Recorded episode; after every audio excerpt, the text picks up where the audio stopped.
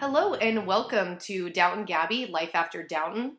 Today we are rewriting history and picking which films we feel like should have won Best Picture and past Oscars. Definitely through a feminist lens of picking films that either feature women or were written or directed by women. So join us today in this rewriting history.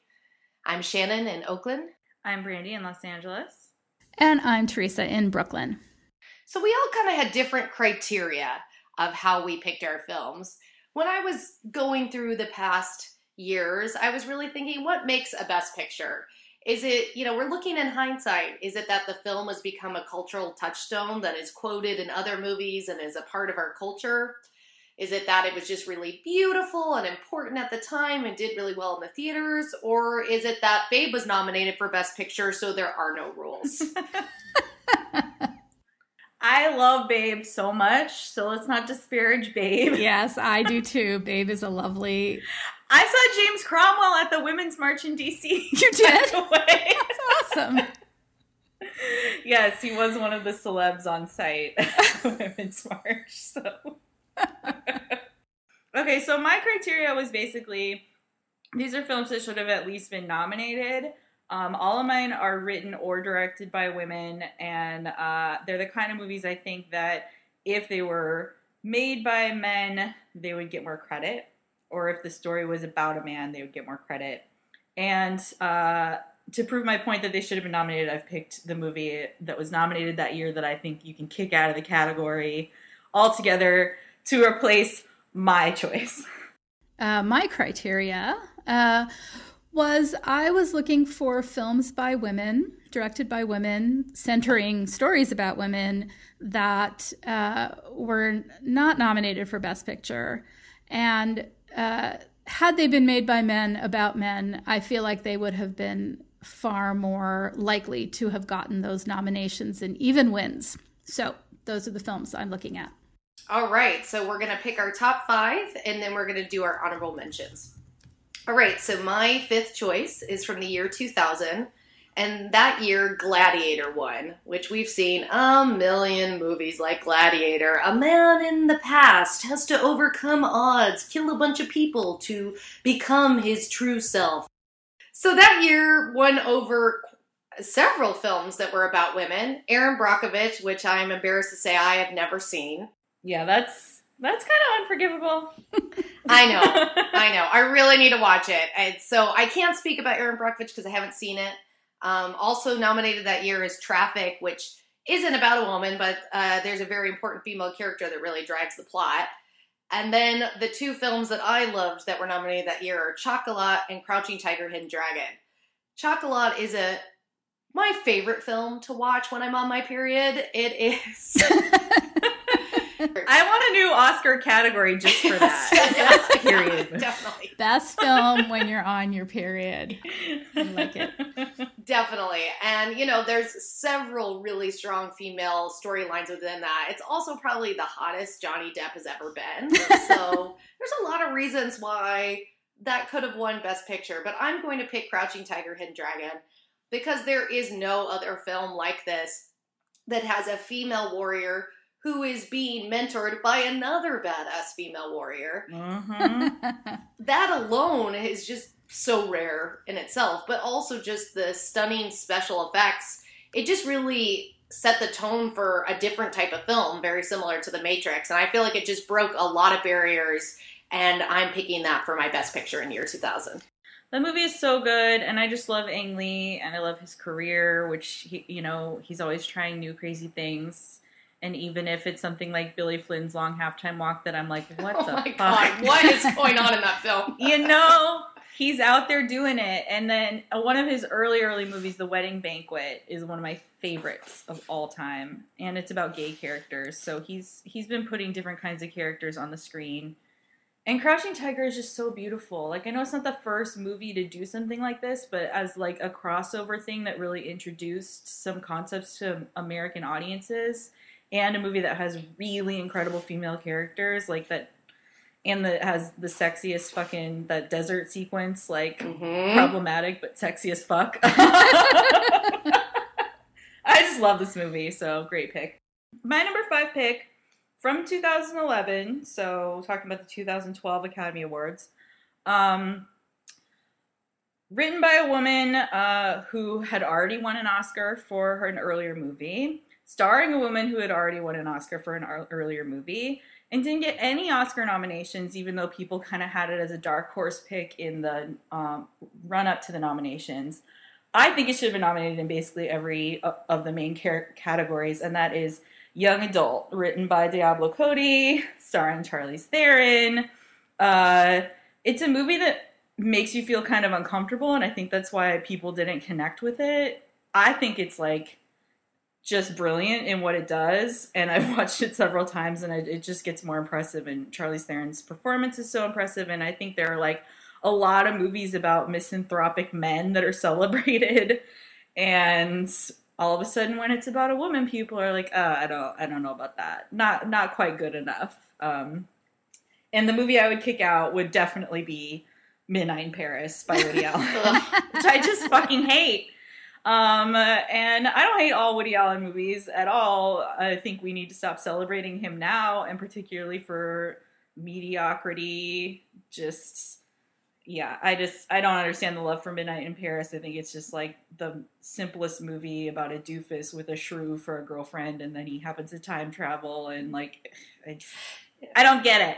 And I was mad at the time, and I'm still mad. You're still mad. I think it got a nomination because it was the first film in a long time that was actually watchable. So people were excited that he made a film that you could actually get through and be mildly entertained by. And, you know, I think they like nominating him. Yeah, I don't get it. Yeah, that movie is basically a Disneyland ride through history, and it's like, look at these famous people who lived in Paris at this time. Yes, it's a great description. Yeah, it's just dumb. Even Kathy Bates' Gertrude Stein can't save it. So. I would rather watch an adaptation of the movie The Paris Wife, which is an excellent book about that time in history, than that stupid movie that's in the same category as Aloha, which is criminally misusing Rachel McAdams and her talent in a dumb movie. There are way too many movies that fall into that category. Like, well, so why doesn't she get better roles? I mean, it's like every third role is really good, and then there's just like ridiculousness in between. Look, I feel compelled to just like defend Midnight in Paris just by saying that it is a watchable film, and if you're looking for something to divert you for an hour and some minutes, It's okay. It's fun. It's a little escapist stuff. I mean, the star and the protagonist is a doofus, which is the biggest problem with the film. Like, who cares about you? But I really like when he goes into the past, and those are great character actors, and that part's fun, man. It's fun. Yeah, it's fun. It's not Best Picture. No, I don't know. No. Well, Brady, I totally support your choice of Young Adult. I think it's the best thing Diablo Cody has ever done. It is really uncomfortable to watch, but that's the point. And there's no other film like it. It's really phenomenal. So great choice. So I did my picks in chronological order. So it's just basically oldest to most recent. And so my first pick is a fantastic coming-of-age film that I have watched countless times that I just think is beautifully written and performed, and that is The Trouble with Angels from 1966.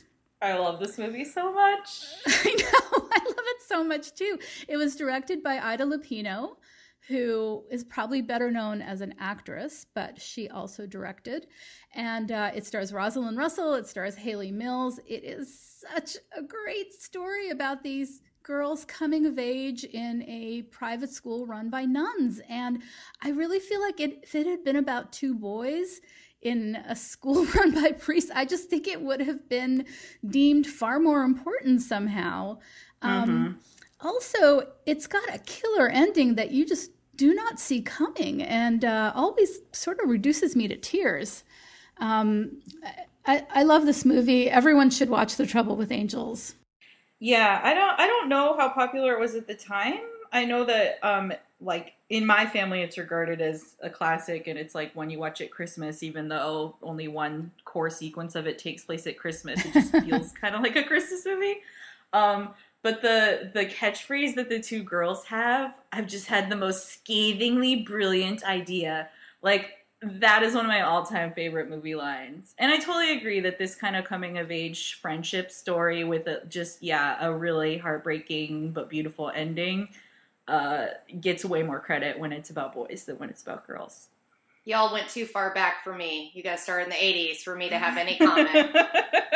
Can I just add that for any fans of Call the Midwife who love hanging around with these really cool, thoughtful nuns, these women are the same. They give you a portrait of nuns that is beautiful and thoughtful and nothing like the old, stereotype of the Catholic school nun that terrorizes little boys. So another reason to watch if you're a Call the Midwife fan.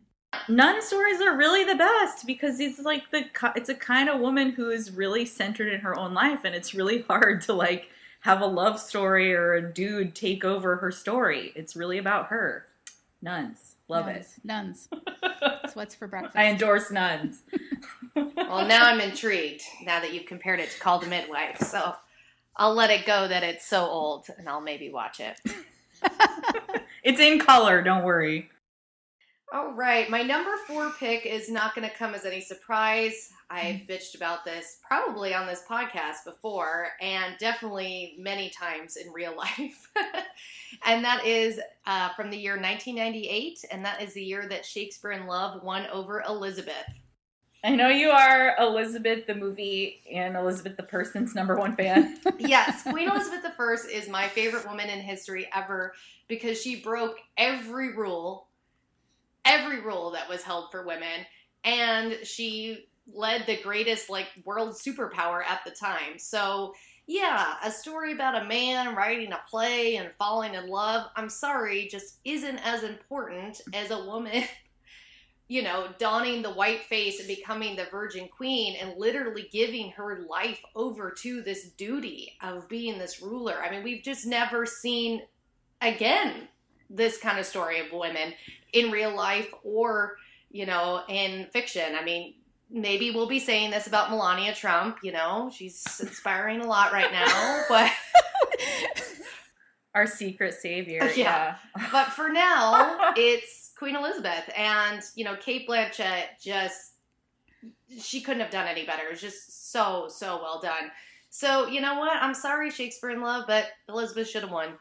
I do like Shakespeare in Love, but I think you're right that how often do we get this major, sweeping, beautiful, gorgeous biopic about a powerful woman in history? Mm-hmm. Usually we have to watch them just be marrying a dude who's the at the core of it. So once again, she could have been a nun. It's all about her. Nuns and queens.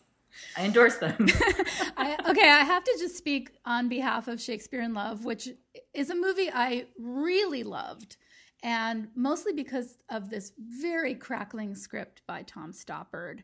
And I will say in defense of Gwyneth Paltrow's character that she's a good character. She has a lot of agency, and I don't think she should have won Best Actress by a long shot. But it's a great film, and it's a film that also inspired me to write my very first published article on film. So there's that. Fun fact. Chicago Tribune, 1999. You can look it up. But I have to admit, I'm embarrassed to admit this. Oh my God. Our friendship is over. Well. Guess what I'm doing tonight? Saturday night, I'm going to watch Elizabeth. Wow. Everybody's going to come away from this with homework. Yeah. Okay. I'm going to watch Erin Brockovich, and you're going to watch Elizabeth. Yep. Writing it down now. I love Shakespeare in Love. It's a great film. But when you're talking about Best Picture, it's which film was more important? And I feel like Elizabeth just is more important. I just love that we're having this conversation because usually it's dudes arguing that Saving Private Ryan should have won for this year. So yeah, exactly. Well, it's interesting when I dug into the 90s that a lot of rom-coms were nominated. And I think there was a switch in the 2000s where people stopped believing that rom-coms were worthy of this category. But in the 90s, again, well, we've got Babe, so there's that rule. If Babe's nominated, anything could be nominated. So. Now. Why are you disparaging this poor pig? Look, The Lion King wasn't nominated, and The Lion King is so much better. I know. Well, animation, they had to regulate it to its own category, you know. True.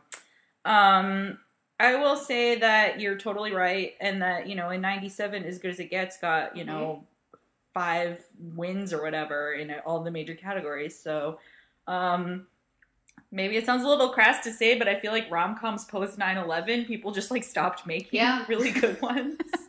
And it's never really bounced back from in our, like, new world here. Yeah. And a lot of good rom-com-y type stuff is also on TV.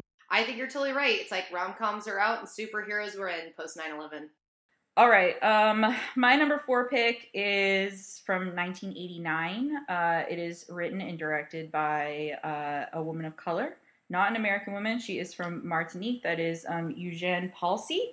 And this is A Dry White Season, starring Donald Sutherland, Susan Sarandon, and Marlon Brando, who she coaxed out of retirement for this role. And he got an Oscar nomination, but she didn't, and the movie didn't. So, wow. Come on! That's the Woody Allen syndrome. Just keep nominating Marlon Brando every time he shows up. Yeah. So this movie is about apartheid South Africa, and it just, it's very heartbreaking, surprise. And it contains the kind of sequences of crowds and protests interspersed with smaller personal moments that I just feel like is exactly the kind of stuff that men are lauded for when they take on really hard topics like this. And she is a huge award winner in France. But this was produced by MGM. It was the first time a black woman had gotten financing from a major studio for her movie. And it's a milestone in that way, and it's really, you know, disappointing to me that, you know, she's had a career, but it's been a lot of, like, TV stuff, and I just feel like she could have been, like, the next big sweeping director if she was a man. That's just kind of how it works. Like, why wasn't she immediately given more money to do something else when you've just created this incredibly impressive movie that got Marlon Brando his last Oscar nomination? I don't know. Not fair. And that year, I would kick out Field of Dreams. Sorry, because just because it makes your dad cry doesn't mean it needs to be nominated for an Oscar. I want a second Dry White Season. That is a great movie. So it's interesting, Shannon, that you were talking about 90s rom-coms, because my next film is from 1996. It is a fabulous romantic comedy. I think that it laid the groundwork for a lot of stories about single women in the city and their relationships to their girlfriends and their love lives, but did it with humor and a lot of real bittersweet sentiments as well. And that is Nicole Holofcener's Walking and Talking. And it stars Katherine Keener and early role for Liev Schreiber also, and Anne Heche, and it is just a wonderful film mostly about the friendships between these two women, about living in New York, about looking for love, about dealing with all various kinds of heartbreak. I think it doesn't get a lot of credit. I think Nicole Holofcener should be far more famous than she is. Mm-hmm. And I love this film. I watch it over and over again. And I feel like it really set a template that was, you know, sort of maybe reached its popular peak with Sex and the City. Not its quality peak, but its popular peak. And it got no nominations for anything at all. Not acting, not writing, certainly not directing. And I would like to elevate it at least into a nomination, for crying out loud. What won that year? What won that year was The English Patient. The English Patient was up against Fargo, Jerry Maguire, Secrets and Lies, which I also thought was an outstanding film by Mike Leigh, and Shine. So a lot of heavy hitters. I can't imagine it would have found a place in there, but I would like to give it a place now. Jerry Maguire is kind of in the Babe category. I mean, I like it, but it's not important. People love that movie. I feel like lately I've heard people be like, Jerry Maguire, you got to read that script. That's one that, like, really holds up. And I'm like, even if we're talking just Cameron Crowe movies, that's nowhere near as best. No way. Movie. So, like, I don't like it. So I don't get it. Okay, so my number 3 choice, I'm going deep, deep into the past of last year.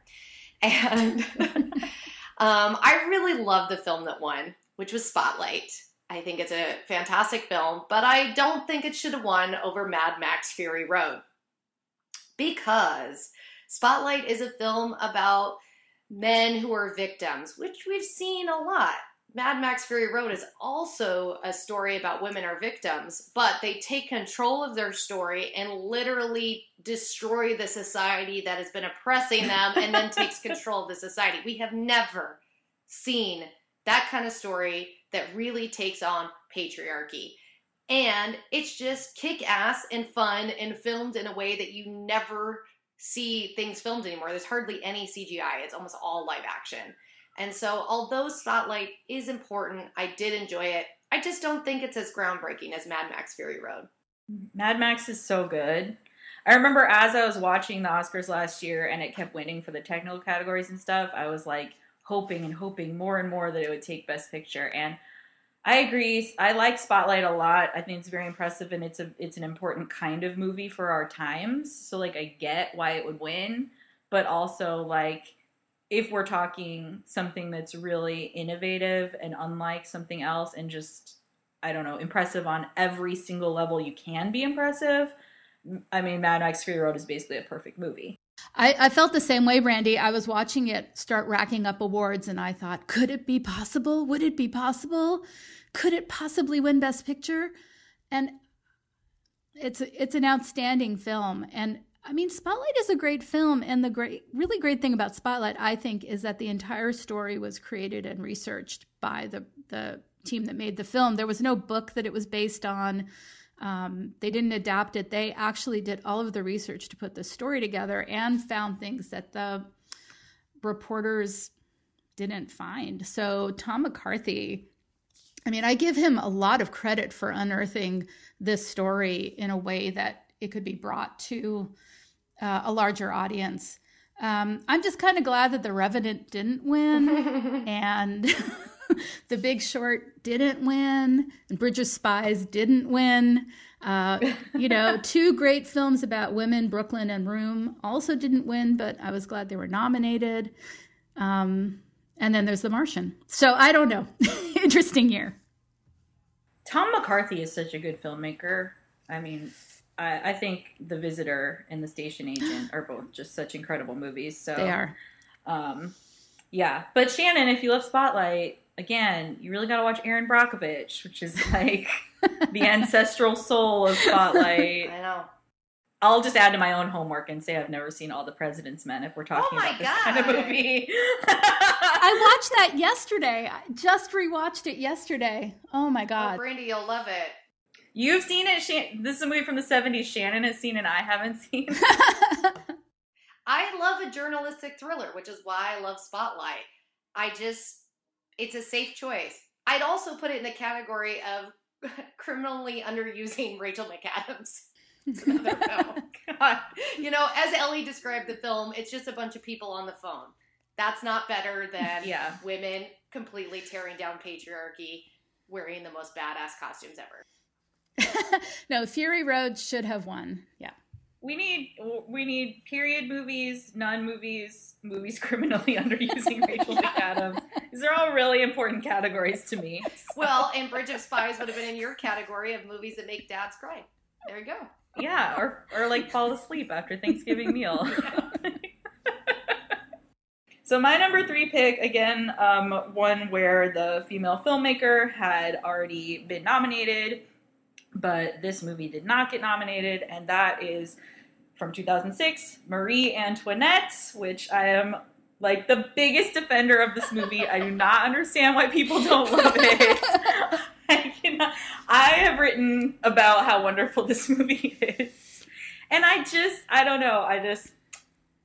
won't go into like every detail of why I love this movie so much, but I am just going to say it is a lot fucking better than The Departed, which is what won that year. And that is what I would kick out. I can't stand that movie. I don't understand why people loved it so much.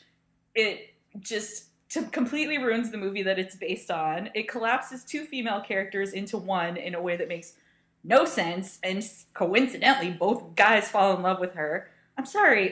Like, that's just... No. I don't care if Scorsese made it. I don't care if he finally won his Oscar for it. Get out of here, The Departed. Marie Antoinette was better, and I will stand by that assessment. All I remember is the costumes that I loved, but I need to give it another watch. It's been a while.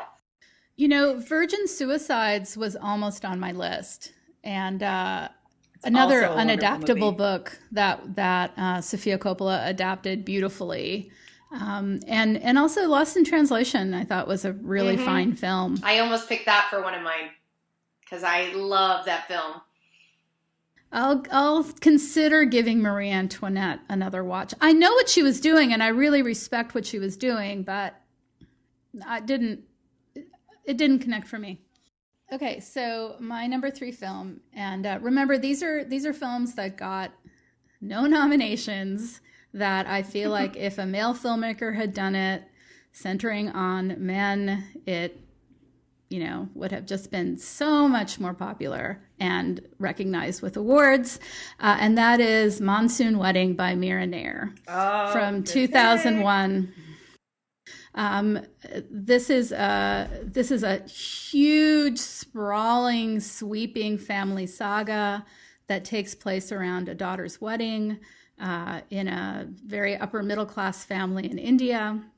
There are lots of interweaving storylines, upstairs and downstairs, as you would say. And it's got singing and dancing. It's got amazing, dreamy passages. It's very funny. It's also very moving. And it got not a single Academy Award nomination. It is an epic film. And I was just thinking, you know, let's see, a film based in India with male protagonist. I know what you're going to say. Directed by a man. What was that film that won the Oscar for Best Picture? Slumdog Millionaire? Oh, that one. So important. That one. Mm-hmm. So important. Mm. So, you know... again, Monsoon Wedding, a film I can watch over and over again, directed by Mira Nair, written by Sabrina Dhawan, and just putting in a plug for The Queen of Katwe, which is Mira Nair's most recent film. Oh, I just saw that it's on demand now, so I'm very excited to watch it. So people need to watch. People need to watch that. And I'll just say, I don't really have anything against Slumdog Millionaire, but Danny Boyle is on my shit list of prominent male directors who never make movies with female protagonists. Yeah. Do better, Danny.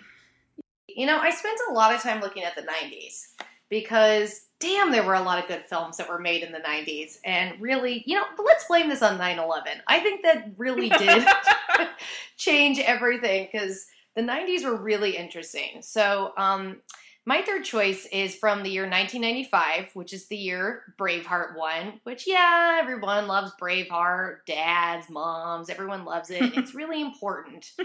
Blah, blah, blah. So this one over Il Postino, The Postman, never seen it. Babe, which you already know my thoughts on that. Apollo 13, and Sense and Sensibility. My second Ang Lee film that I would choose to win, but I'm also going to choose one that wasn't nominated. But first I'm going to talk about Sense and Sensibility, written by Emma Thompson, directed by Ang Lee. It is the best adaptation of any Jane Austen film, including the long BBC version of Pride and Prejudice. I think Sense and Sensibility is better. This is a controversial opinion. Yes, I think I agree, though. Oh, yeah. I do love the BBC Pride and Prejudice, but, I mean, Alan Rickman as Colonel Brandon? Come on. And they cut out all the characters that don't matter. I mean, I love Jane Austen, but she can get a little George R.R. Martin of, like, why am I going to follow this character forever? And Emma Thompson cut the fluff. It is perfectly cast. It's perfect. I love that film so much. So, for that reason... I would pick Sense and Sensibility. Now, let's talk about what was not nominated that year. Quite a list. The Usual Suspects. Clueless. Toy Story. Then some other just faves. While You're Sleeping. Empire Records, Seven, 12 Monkeys, Now and Then, and Casper, which was my sexual awakening as a tween. Casper for Best Picture. Yeah, but just, you know, let's just remember Devon Sawa and how, you know, everyone really started to have their first sexual awakening, you know, in their tweens. Jesus, speak Casper. For yourself. It's so, no, but at the time, Devon Sawa was important with a capital I. For our generation, this was like, this was the one that started to make your nether regions tingle. So, like, how many times, like, be honest, how many times did you try to pause the tape and Now and Then to that, like, frame where you can see his bare ass when he's running away? No, Now and Then is my all-time favorite movie as a kid. And,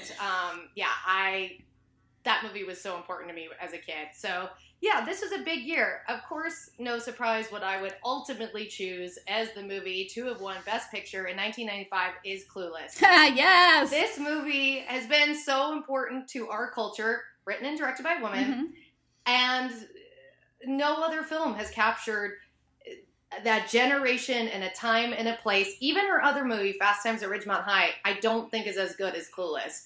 And this movie will live on forever. I want to live in a world where a movie like Clueless can get Oscar nominations. Mm-hmm. I really do. Because it's, again, that thing of just, like, for what it's trying to achieve, it is perfect. Right. Yep. Amy Heckerling, completely underappreciated by the larger world, and made two iconic films. Those are both iconic films. And they both stand up, as far as I'm concerned, to repeated viewings. And so that's why I would choose it as Best Picture. I love this. I love this alternate universe where we give all these films Best Picture. Can you imagine living in that world? It would be so great. I bet Hillary would be president. Oh, God. Yeah, she would be. Okay. My number two pick, once again, female filmmaker who's been awarded for other things. So you can see my trend here.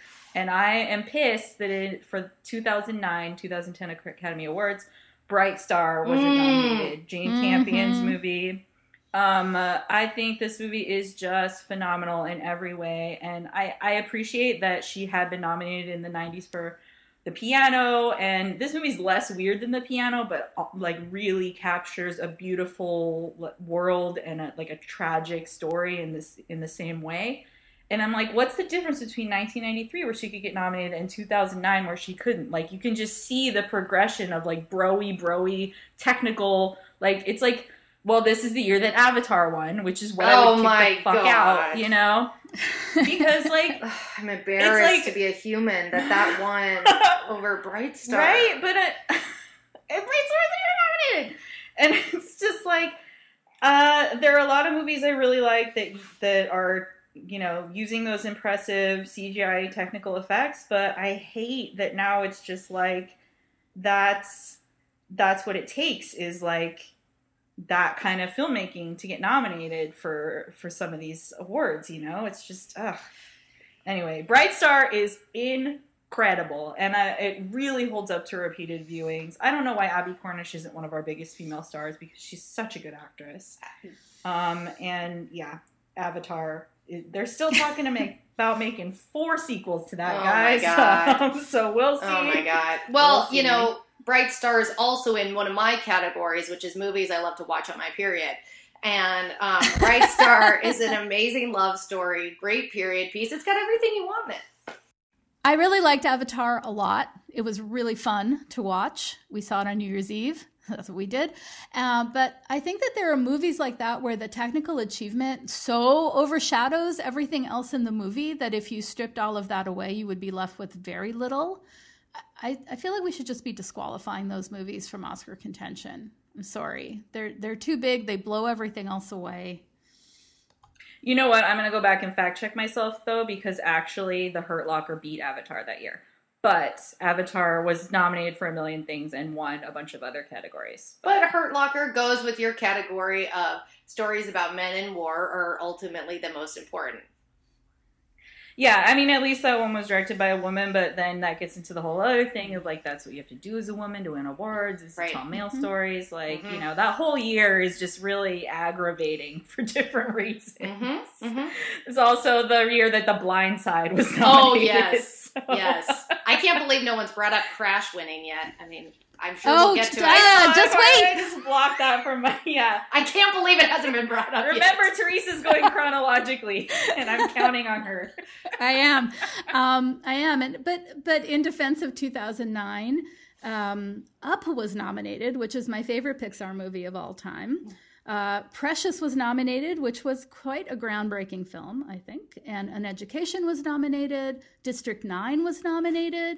These were interesting films to And A Serious Man, which I think is... And A Serious Man. A beautiful movie. That's Coen Brothers. It's just one of their best films. So, no, I think really it's... I look at that category and I'm like, well, that was a good year for a lot of movies. So why are The Blind Side and Avatar... in that pack when there are other things that I think are just like way more impressive achievements to put in there. That's where the problem is the Academy is so white because both of those are white savior stories. Excellent, excellent point. All right, Therese, hit us with your number two. Okay, it's only number two chronologically. Now, this is a film that I... saw at Sundance, as a matter of fact, and it was my absolute favorite film. I saw at Sundance that year, and then I ended up watching it lots of times again. It's a film that I think is not everyone's favorite, but it came out in the same year as Crash. Unlike Crash, which won Best Picture, it got no Academy Award nominations. But like Crash... it was about a diverse group of people in Los Angeles trying to make a connection. And that movie is Miranda July's Me and You and Everyone We Know. Oh, God, I love this movie. Yeah. Amazing pick. Yes. Yeah, I love this movie so much. It is such a masterful connection of stories and themes and just emotional states with some... unforgettable moments, some stuff that's really funny. It introduced me to John Hawkes, who I don't think I was that familiar with beforehand, who Incredible is just actor. Wonderful in this movie. And I mean, Miranda July's way of looking at the world and interpreting it and making fun of it sometimes too, I think is extraordinary. And it is, I thought it was kind of hilarious that it, came out the same year as Crash, which is a movie I just hated, and then it won fucking Best Picture. Oh my God. Here it is. Here's the Crash outrage I've been waiting for. Remember the year Forrest Gump won the Best Picture Oscar? Honestly, this is the same. Yeah. Yeah. Right. That's all I have to say. Rage. Yes, Schechter out. Miranda July is such an interesting artist in so many ways. Like, I've also, like, read her novels and short stories and, like, seen her video projects and everything else. But I think this movie is incredible, and it was my first introduction to her, and then I became obsessed. And then I also think The Future is an amazing movie. Much weirder. And I understand why it's not like winning Academy Awards and stuff, but that one even is underrated among like indie film fans, you know, like I can't wait for her to make a third movie. Her husband, Mike Mills, is also a great filmmaker, Beginners, which is wonderful. And then this year he's nominated for Best Writing for 20th Century Women. And, I also love him because when he was on like one of those Hollywood Reporter videos the year that Beginners and The Future came out, and the questioner was trying to be like, why do you think there are no women that are here right now? And Mike Mills is like, I know a woman you could have invited. And awesome. Who? He's like, my wife, Miranda July. And just made the dude look like such an idiot. That's awesome. On multiple levels. Like, you didn't research your interview subject. You don't know what you're talking about in your category. Like, you didn't invite ladies. You just looked dumb. So I'm Mike Mills. I love him for that moment forever. I'm embarrassed to say I've seen Me and You and Everyone We Know, but I was on a date and I made out through the whole thing. So I actually don't really know what it was about. You know what? I am confident that Miranda July would be okay with that. Yeah. It's like a long time ago, right. And I definitely feel like I need to watch it again. It's a lot of talk about poop in that movie to make out to. You know what? I don't even think even think we watched it at all. We just sat in the back corner. This is the only time I've ever done that my whole life. I'm like an 80s movie or something. So weird. Okay, so here's our number one picks. Wow. When I dug into this year, it was shocking. I couldn't believe there were so many good movies that came out this year and not the right ones were nominated. And that is 1999. I almost wanted to title this podcast, We Have to Talk About 1999. Okay. American Beauty won in 1999 over The Sixth Sense, The Insider, The Green Mile, and The Cider House Rules. Now, American Beauty is a great film. It's a wonderful film. It holds up over time. You know what wasn't nominated? The Matrix, Boys Don't Cry, Fight Club, Girl Interrupted, Being John Malkovich, Blair Witch Project, and Magnolia. Hold on. You know what else just came out that year that was amazing? 10 Things I Hate About You, Cruel Intentions, Office Space, Never Been Kissed, Notting Hill, American Pie, Drop Dead Gorgeous, and Thomas Crown Affair. So many of my favorite movies came out this year. I can't even believe it. Oh my God. Seminal for teen films, for caper heists, yes? Yes. I can't stand Fight Club, but sure. I love Fight Club, and I love the book, which has a totally different ending. But even Blair Witch Project, it's a dumb horror film. I didn't know it was fake. I went to the movie theater with a group of friends like you do in high school, and I was scared shitless because I thought it was real. I don't think it's dumb. I think it's a great movie. Yeah, I think it's a really great movie. That movie broke so many rules and kind of introduced this whole new genre of horror, and I don't even watch horror. Now, The Sixth Sense also did, and I think that's great that that was nominated. I don't know anything about The Insider. The Green Mile and Cider House Rules seem like snooze fest to me. Really, The Matrix or Boys Don't Cry should have won. I think those two are the ones that are like, people still really talk about those. Do you know anyone who's like, oh, The Cider House Rules, one of my favorite movies. Yeah. Like, no. It's fine. I saw it at the time. Whatever. Some stuff happens in it. I think the Oscars are not great at capturing those movies that are really, like, starting something.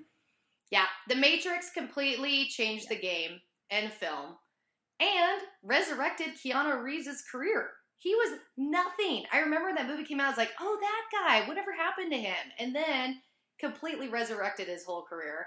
And just... Yeah. Johnny Mnemonic is what happened to him. Yeah. But yeah, I mean, I'm like Keanu's number one fan. That's so true. I'm very pleased that The Matrix exists. That's true.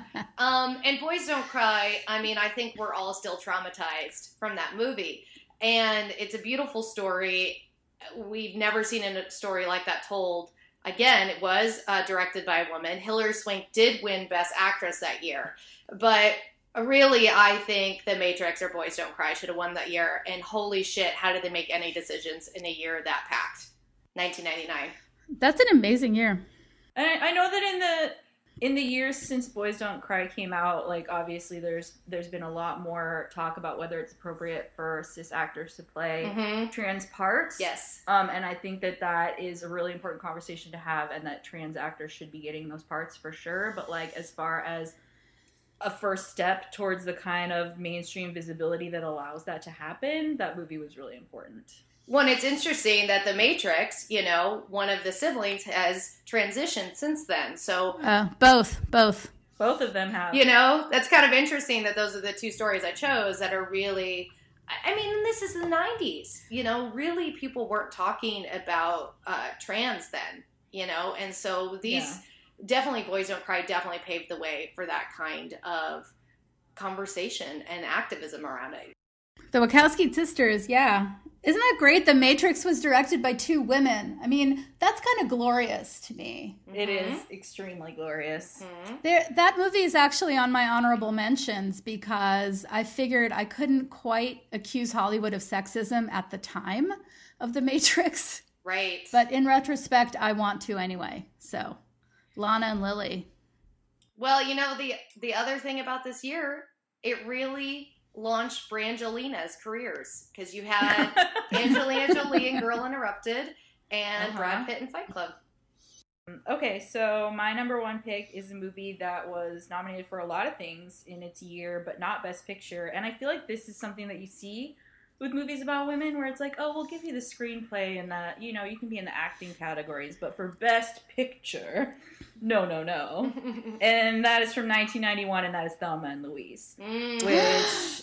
Like, come on, how do you get nominated for the acting categories and the directing category and the writing category and the cinematography, but you can't be in the actual category of Best Picture? What? I just think that's ridiculous, and I think it probably should have won that year, but the movie I'm kicking out is JFK because fuck Oliver Stone. Well, it's interesting because if you're going to use the criteria that it becomes a cultural touchstone, I mean, this film is referenced probably more than any other film ever. Yeah, I mean, it's really important. And it's just silly that it didn't get into the actual Best Picture category that year. I think if they had more nominees than they do now, it would be without saying that it would be in there. So I don't know. It's ridiculous to me. My final pick, which I guess could be my number one pick, but not really because I'm just doing it chronologically, is a film that was actually nominated for Best Picture. But it's such a fine film and so I think overlooked that I wanted to mention it. And that is Winter's Bone by Deborah Granick, which came out in 2010. It was nominated for Best Picture among a whole bunch of other films. It was also nominated for writing for Deborah Granick and Anna Rossellini, and it was also Jennifer Lawrence's first acting nomination. It put her on the map. And John Hawkes, the wonderful John Hawkes, got a supporting actor nomination. It's a really fantastic film, and you know, it's one of those things, like, they don't make a lot of really fantastic films about poor people in Appalachia who have serious drug and money issues. And the protagonist is a young woman who has to carry all of this on her shoulders. It's a gritty film, but it's such a beautiful film. And Jennifer Lawrence is just, you know, you can see her becoming a star, like right on screen. And, but you know, how could it compete with the Best Picture winner that year? The King's Speech. Oh, geez. Again, it was like the Oscars making you hate movies that you shouldn't hate. Like, it's a perfectly enjoyable movie. Why do you got to give it Best Picture and make me resent it for the rest of the time? Yeah. I like Jared Harris in The Crown better, though, than I like the entire movie of The King's Speech. Yeah. Right. I might agree with that, too. It was up against 127 Hours, Black Swan, which is pretty high. Yeah, high on my list. Yeah. The Fighter, Inception, The Kids Are All Right, The Social Network, Toy Story 3, which did, you know, make me cry, and True Grit. So kind of an interesting and varied lineup of films in 2010. Yeah, really interesting year. I expected Black Swan to win that year. That was my costume for that year's Oscar party. Yeah. It's a fantastic film, and really the only film I've ever liked Natalie Portman in, which is my own category. So, but really, hats off to Winter's Bone. You know, and an example of Deborah Granick making a really exceptional film, being nominated. And she hasn't, in the 7 years since, she has not had another narrative film come out. She's been making documentary stuff. But her film from before that, Down to the Bone, also has bone in the title, which stars, it's like an early Vera Farmiga about a woman overcoming a drug addiction. Really, really good as well. Like, she needs to be making more of those kind of movies where she just digs into like a dark female story, because they're very good. She's very good at that. Yeah, she made the documentary Stray Dog, but she hasn't done other features. And I mean, again, this is just so typical that you have an exceptional filmmaker who made an exceptional film that was nominated for Best Picture, and somehow she's not making any other films. She's a person where I kind of wish that HBO or Showtime would throw a bunch of money at her and see what she can come up with. All right, well, good picks, guys. I can't believe we didn't pick the same year. I'm pretty surprised. I'm sure we'll have some crossover in the honorable mentions. We'll just go quickly through some of our honorable mentions. I'm really shocked you guys didn't mention 1994. I mean, we kind of touched on it. This is the year that Forrest Gump won. Over a packed year of nominations, Shawshank Redemption, Pulp Fiction, Quiz Show, and one of my personal favorites, Four Weddings and a Funeral. I'm so happy to be reminded that that was nominated for Best Picture, actually. Yeah, it's seriously. a great film. And and what I love about it, actually more than the love story, is it's about a friend family. And that's one of the things I love about it. So surprisingly, what else wasn't nominated that year? The Lion King, two of Randy's favorite movies, Speed and True Lies. Oh, yeah. I'm really thinking that those are the kind that need to get it out. Well, I just had to mention it because I know how much you love those movies. So a lot. I love them a lot. And then part two of Shannon's sexual awakening as a young teen, Legends of the Fall. Oh, yeah. Now that's what really started Brad Pitt's career, was a bunch of teenage girls being like, "Excuse me, what's happening?" For my birthday slumber party, we watched it. That's when things started to get a little racy at the slumber party. Yeah, I mean that and Speed in the same year, because really Keanu in his like dirty white t-shirt towards the end of Speed was really like, the first time I was attracted to an adult man. I will, you know, if I ever meet Keanu, it's gonna be hard for me not to blurt that out like a fucking moron. I'm gonna be honest, when I saw Speed, I went right over to my boyfriend's house afterwards. Yeah. It's so hot. It is so hot.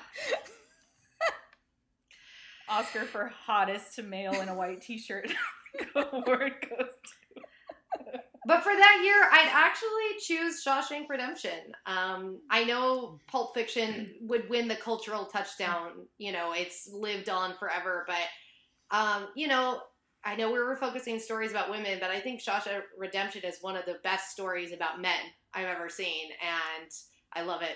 I love that movie so much. So kind of breaking the rules a bit, but I would have chosen that one. Or Four Weddings and a Funeral, just because it's fucking great. My other two are really quick.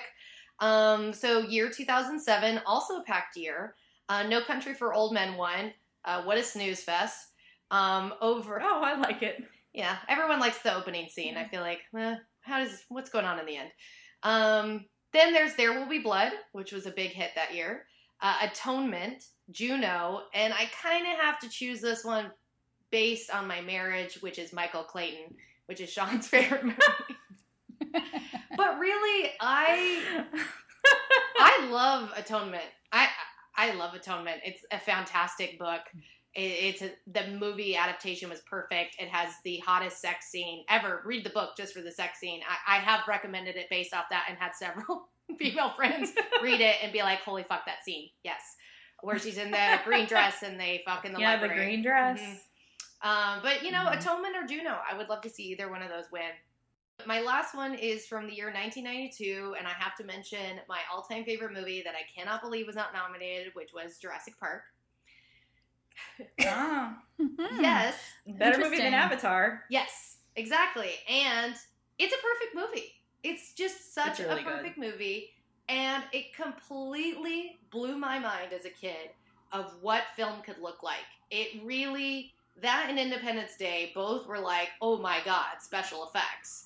And, I watch it several times a year. I love it. It holds up. Also not nominated that year, Sleepless in Seattle. Pretty perfect film as well. But of course, Schindler's List won that year, because duh. Okay, real quick, my honorable mentions. Again, all movies that are, like, recognized in some way, but not nominated for Best Picture. And I'll go chronologically with this. I'm going to go way back to the 40s, and I'm going to cite Black Narcissus, movie about nuns, which is so fucking good, was not nominated in 1947. Crazy movie. It's so good. So fucking good. And then I will say in 1988. I was very, very close to including that on my regular list. And then Inside Out and Wild were both not nominated for Best Picture. Those are female-centered movies that were celebrated in other ways, but didn't make the cut for Best Picture, which just, I don't know, that phenomenon really annoys me. Yeah, if you're going to nominate 127 Hours, you should nominate Wild. It's like the same thing. Right? And then skipping back in 2009, Fish Tank, I think, is the kind of movie that if it were the coming-of-age story of a boy, then it would be nominated. But it's about a girl, so it's not. And maybe if it was a few years later when Fassbender was more famous, it would have done better, or I don't know. It is British, but still. Those are my honorable mentions. My honorable mentions actually were things that didn't fit into my thesis category, which are movies that aren't necessarily about women or have any women in the cast necessarily. That's not true. I'm going to go But back. They're just good. My honorable mentions were films that hadn't been nominated, and I really thought I wanted to mention because they're films that I really love, but they don't really have that much to do with female directors, female writers, or in some cases, female characters. But what the hell? The first sometimes one that doesn't movies actually, about men can be good. Movies about men can sometimes be really good. Male directors, they can do a good job. So I'm going to go way back to 1952 with a film that only got 2 Oscar nominations, Best Score and Best Supporting Actress, and that is Singin' in the Rain. So... yeah, as far as cultural touchstones go. Mm-hmm. Yeah, kind of. Another film that was not nominated for a single Oscar, and this is in a category called films by alleged rapists who escaped America to avoid prosecution, but one of my favorite films, Rosemary's Baby. Oh, it's such a good movie, and it's so hard to watch now. Yeah, it's such a good movie, and it was not nominated for... anything. Yeah. Saturday Night Fever, another one of my favorite films and I think a real cultural touchstone, only got an Academy Award nomination for John Travolta for Best Actor. Another film that I don't know how it was completely ignored by the Academy, but one of the greatest films of all time, Monty Python's Life of Brian. I don't think British humor really sets the Academy on fire. Yeah. It's just... Life of Brian is one of the best commentaries on organized religion I have ever seen. And another really brilliant, beautiful film that I think has since been elevated, although it was nominated for 0 Oscars, and that is Groundhog Day. Oh, I was pretty close to talking about Groundhog Day, but yeah, it didn't quite fit into my criteria, but it is a perfect film. And I just have to say again, it's amazing that none of us chose the same year. That is crazy to me. I figured we'd have some crossover, but we all chose different years. There's just so much to be annoyed about. Yeah, there is. It's a deep well of annoyance. Why don't we round it out with who we would like to win Best Picture this year? My vote is Moonlight. I absolutely, absolutely love that film, and I would love the lead actress of that to win Best Actress. So even though it is very much a story about men, her character is haunting. I haven't seen Moonlight yet, and I feel like once I do, I'm going to vote for it just based off what I've heard. Just came out on iTunes, so I'm going to watch it this weekend. But I loved Arrival, so I won't be super mad if it wins some stuff. I loved Arrival too. That's a great choice.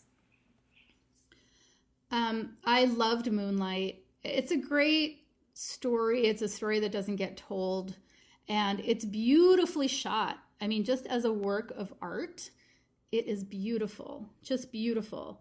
I also saw Arrival. I loved Arrival. I'm going to say again, it's an interesting story, beautifully shot and realized. And great performances there too. And honestly, if we're going to default to just a feel-good movie, because that's what we need right now, Hidden Figures. Yep. Yeah. It was really good, and it's that kind of movie that can win. So I won't be mad if that one wins either. making a ton of money, and you know Hollywood loves that. Yeah. But we know what's going to win, so. Boo. What are you going to do? Well, it was super fun rewriting history. We would love to hear about your picks that you would rewrite. What year, what film would you have win, and what would you kick out? Please write to us on Twitter or on Facebook. We're excited to hear your picks.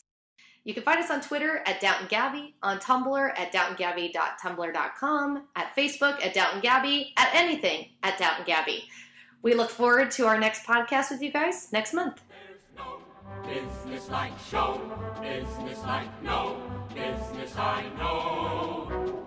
Everything about it is appealing. Everything the traffic will allow. Nowhere could you have that happy feeling when you are stealing that